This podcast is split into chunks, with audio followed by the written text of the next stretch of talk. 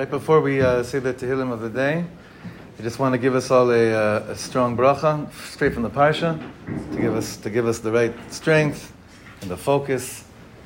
Uh, the, the Baal Shem Tov has a very very long piece in this on the following concept.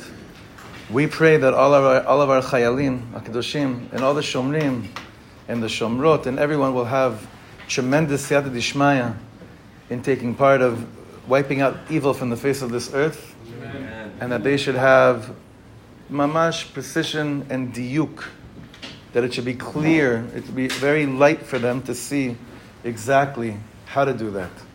So us that are not on the front lines right now have a job as well. Our weapon is tefillah. It's a neshek, and our neshek also needs to have light so that we can mechaven it into the right way. That's the simple perush. Rabbi Nachman elaborates on this, called Tzohar Taaseh La Teva. A Teva, the word, the Teva is, called, is an ark in our parsha. Teva is word. Baal Tov says there needs to be Tzohar, there needs to be light you should make to the Teva, to the words. We've said this is a famous teaching. And the more light that we have with every word that we say, the more direct the tefillahs go up to Shemaim as a magen to, for the sake of Kol Kol Klal Yisrael.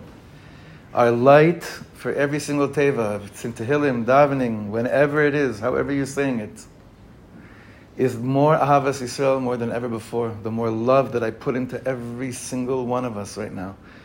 The more love that I think of right before I'm saying Tehillim, not just, okay, I have to say this now. B'Shem Kol Yisrael, there's more Tzohar Ta'aseh Teva. There's more light that goes into every word.